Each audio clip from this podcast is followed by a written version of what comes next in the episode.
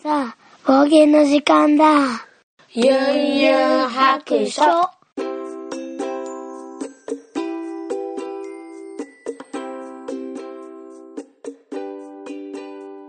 この番組はドラクエ好き絵描きユンユンが面白そうなことは何でもやってみようをモットーにこの世界を楽しみ尽くすネットラジオです。聞いてみそらしいゆんゆん白書を始めたいと思います。よいしょ。さあ、今からですね、携帯屋さんに行ってきます。というのはね、またですね、1号くんがやらかしまして、えー、1号くんの携帯がですね、うーん、遊んでる時にポケットから落ちたかなんかで、うん、綺麗に画面が割れました。はい。私も今まで携帯持って一回も、あのー割れたことないんですよね。もう結構な回数落としたりしてますけど、あのーカバーをちゃんとしているっていうのと、プラス、うんと、画面の保護シートは絶対つけてるので、あの、大丈夫なんですけど、1号くんはね、保護シートをしてたのに、勝手に剥がしてるんですよ、知らん間に。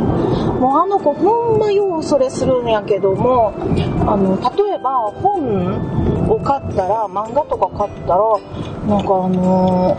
よくカバーを取っちゃうんですよね。で、ちっちゃい時によくやってたんが、あの、DVD とかの、あとゲームとかのパッケージのあの中の紙を取ってぐちゃぐちゃにするんですよ。なんでかなあれ。ちっちゃい時からそのね、保護するもの的なやつとかがなんか剥がす癖があるみたいで、もう非常に迷惑しております。だからね、漫画とかもね、すぐ、あの、何でもカバーを剥がしちゃうんで、まあ、今はつけてると思うんやけど、気づいたら剥がれてる時とかよくあるんですけど、あのー中古屋さんに持っていけないんですよね。うん、売ったりできないです。もうボロボロになっちゃうんで、もう非常に困っております。まあ、そんなわけで今から携帯に、矢野さんに行くまでの間、ちょこっと喋りたいと思います。とっと、えーっと、ついに、えードラクエビルダーズクリアしましたパチパチパチパチパチパチ手離したらあかん。はい。ということで今日はドラクエビルダーズの話をしたいと思いますので、えっ、と、ネタバレが嫌な方とか、まあ、えーこれからくあのゲームドラクエビルダーズしたいなって思ってる人などは、えっ、と、ここからは聞かないようにお願いしたいと思います。あの、完全ネタバレで喋りたいと思いますので、はい。ご注意ください。ちょっと、よっこいしょ。おー赤し、青信号で行けました。ちょっとね、すごい信号が赤になるとね、長いところがあるんで、ちょっとそこを、ちょっと今、すり抜けました。はい。ちゃんと青でした。さて、ドラクエビルダーズなんですけども、かれこれ何ヶ月やったかな ?100、トータル100 17日ぐらいやったかな、確か。117か107日か。っていう、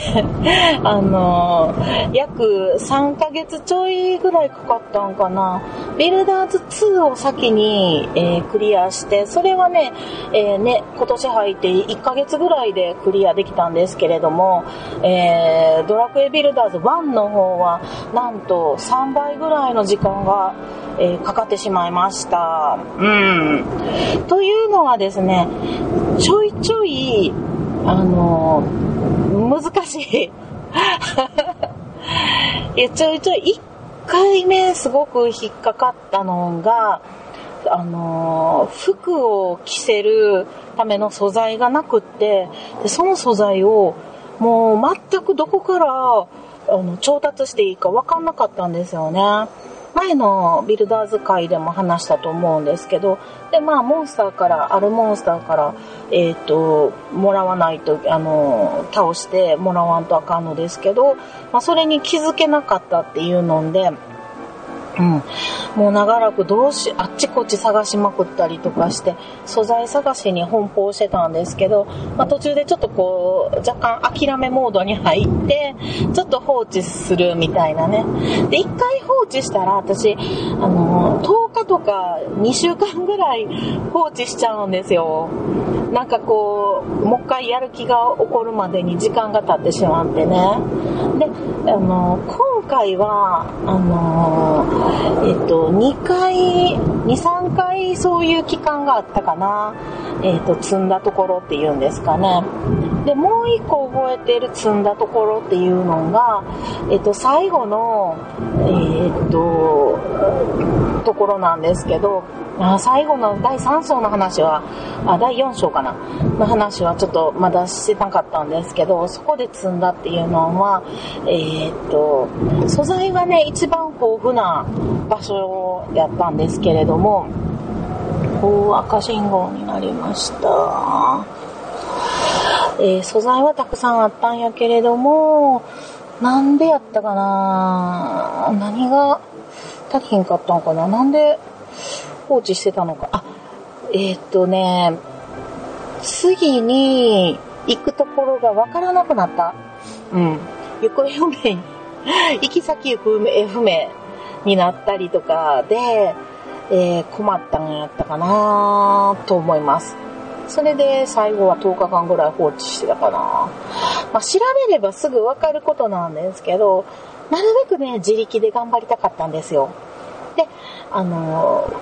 えー、ボスに関しては、あのなんていうかな、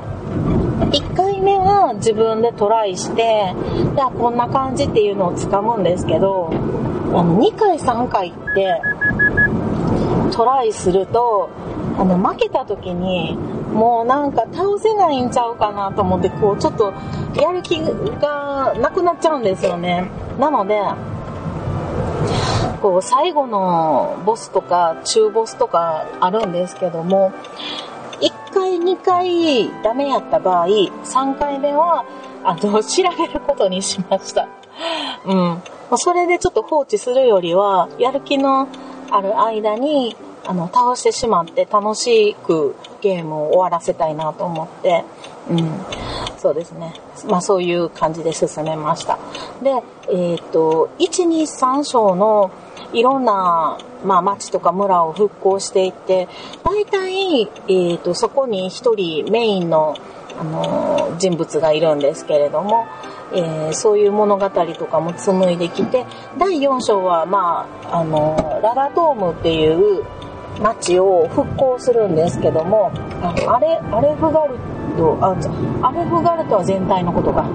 えー、ラダドームのお城がめっちゃくちゃで、この世界に入った時に、本当にね、モノクロの世界なんですよ。カラーがほとんどない、もうほぼない、あの、2色の世界で、もう全部呪われてるんですね。で、その呪われた土地を、こうあの自分が復興していくんですけどもあの綺麗な水を汲んででそれをこう清水に変えてその清水を巻くと花咲じいさんみたいにこうその周りぐるっとどんぐらいかわからへんけどもあの体感でねリアルの体感では 10m 四方ぐらいやと思うんですよ。あの実際ゲームの中なんでわかんないんですけども、うん、気持ちいい 10m 四方ぐらいを清水巻くんですね。そしたらあの緑に戻る感じです、うん、緑に戻ったり例えばあの骸骨みたいなあの、えー、シャレ神戸っていうんですか。古い言い方やな。あるんですけどそれがあのはえーと、薬ができる葉っぱに変わったりとかなんかそういう感じでねえっ、ー、と草になったり、えーと、いろいろ変わっていくんですけれどもよちょっとここで U ターンさせてもらおうかな。よいしょ。そうやってね自分の自力でこう世界を変えていけるカラーにしていけるっていうのがあのー、4章のすっごいいい、楽しいところでしたね。あれはもうあの、清水を99個とかをあの作って、もう思いっきりばらまきまくりました。はい。それはすごい楽しい4章でした。なのでね、水水を、あの、花坂じいさん的に、キランキランって巻きまくったら、素材がいっぱいあるんですよ。うん。あの、木とかも生えてくるしね。枯れ木やったんが、ちゃんと木になったりとかで木材になったりとか、うん、あの素材はね本当に最後の章な最後の章なのでなのなのにやななのにあのたくさん手に入ったんでそれは困らなかったですね。それがありがたい。だから私的にはあのこうサクサク一番進めたのが最後の章やったりします。こっちに後ろ向きにしよっか。よいしょ。はい到着いたしました。よいしょ。けるかな？はい。最後のショーは楽しくできましたね。でラスボスなんですけどもあのー、まあ中ボスとかもあのまあ、多少苦労はしたんですけど、何回かは死んだりしたんですけど、まあ、そこまで苦労することなくって、ラスボスがね、ちょっとね、あの、ツイッターでも、もう、あの、コントローラー握りつぶすぐらい、あの、頑張ったみたいな、ちょっとね、コメントいただいたりなんかしたので、すごい覚悟はしてたんですよ。だけど、まあ、さっき言ったみたいに、1、2回やった後に、ちょっとプレイ動画を見たんですね。どういう風に、こう、多分このままいったら私絶対クリアできひんわ、と思って、あの、ちょっと、こう、覗き見したんですけど、あ、なるほど、こういう風なパターンがあるんや、と思って、で、それで、ちょっとこう、試してたんですけど、やってる途中に、あのー、自分で作った、こう、なんていうかな、防具、あの、盾とか、着せてる服とかが壊れてしまうんですよ。これね、使ったら使うだけ、あの、なんていうかな、えっと、回数が決まってるみたいなもんで、あの、使い、使いすぎると あの、壊れちゃうんですよね。で、また新しいの作って着せるっていう感じなんですけども、えっと、武器もそうですね。なんで武器は、あの、大丈夫やったんですけど、なんと気づいたらね、ボス戦の途中でね、私裸になってたんですよ。もう、壊れてるやんとか言って、もうでも、防御力とかもう何にもあらへんし、もうやられるしかないんで逃げるしかないとかね。まあ、そんな感じで、ヒヤヒヤの戦いやったんですけど、なんと、えー、2回か3回目かで倒すことができました。もうほんと最後裸でね、ギリギリの、はい、あの、戦いでしたね。こんなギリギリボス戦でなんで壊れるの？みたいなね。で、替えの服も作ってなかったんで、はい、一丁羅で出向いてしまいました。まあ、なんとかかんとか、えー、ボス、世界の半分を、えー、やろうかといった世界をですね、元に、元通りにはなってへんけど、まあ、復行させることができて、無事に、えー、ゲームクリアすることができました。でね、最後ね、もうすごい考えさせられたことがあるんですよね。まあ、物語のこう中心になるんですけどこれは「ドラクエ1」の話のその後の世界っていうことなんですけど「ドラクエ1」を私やってないんでもう思う存分こう1からの流れを楽しめてはいないと思うんですけども1って、えー、っと竜王がボスなんですけど、うん、その竜王のあの問いかけに、えー、と世界の半分をね、お前にやろうかって言って、え、ー、と、勇者を試すわけですよ。で、まあ、大概の1の世界っていうのは、勇者が EA を押して、えー、ラスボス戦に戦って世界を救うっていう話やと思うんですけども、そこで、ある勇者は、いい、えっ、ー、と、はい、半分もらいますって言ってしまったその場合の世界をドラクエビルダーズでやっているっていうことなんですよね。そしたらその、えっと、その世界を復興させる今回の主人公私っていう主人公っていうのは勇者じゃないんですよ。勇者のもう遠い遠い遠い遠い遠い血筋ではあるらしいんやけれども物を作る力をわずかながら与えられたっていう感じなんですね。ただし勇者じゃないと。だからあのいずれ勇者が来た場合にの道筋を作っておく役目やったんですね。で、妖精のルビスっていうあの人が、あの、そのほんのわずか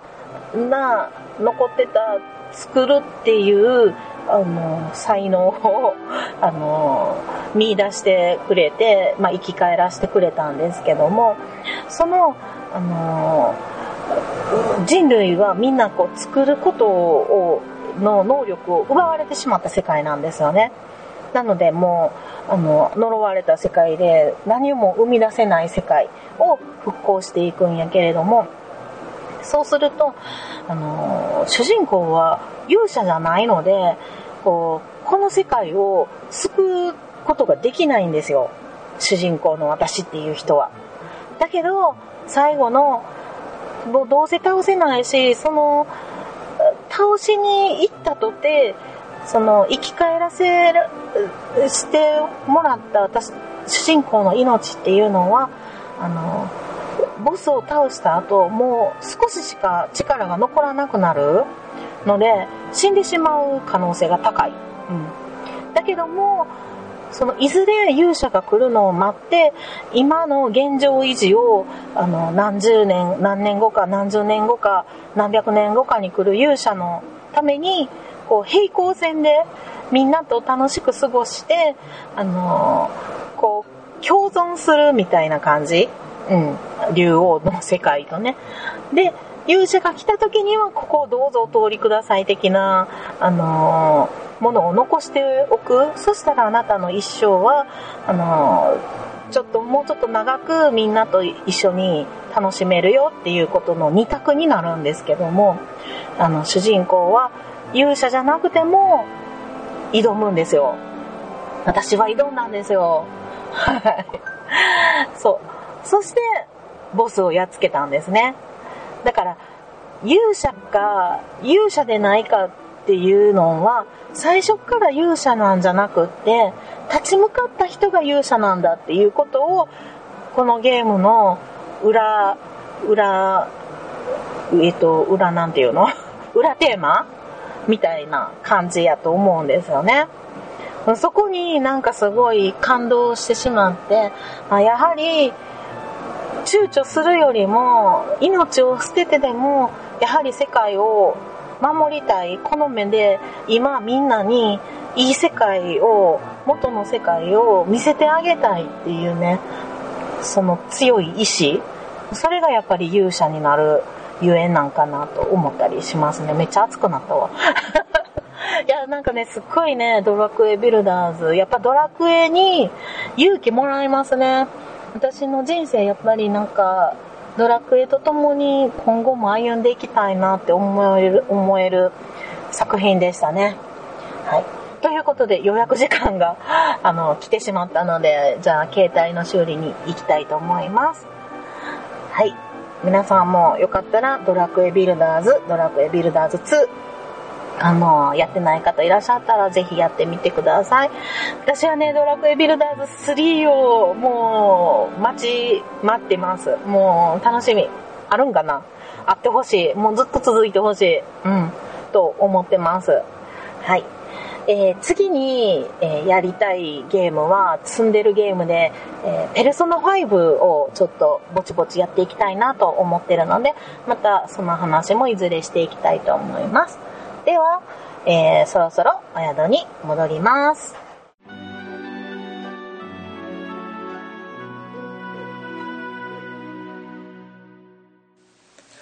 この番組ではお便りを募集しております。ツイッターのハッシュタグで、ユンハク。ユンはひらがな。白は漢字の白で投稿してください。DM でも結構です。ユンユン白書のブログの方にツイッターのアカウントやメールアドレスなど書いております。ユンユン白書で検索してみてください。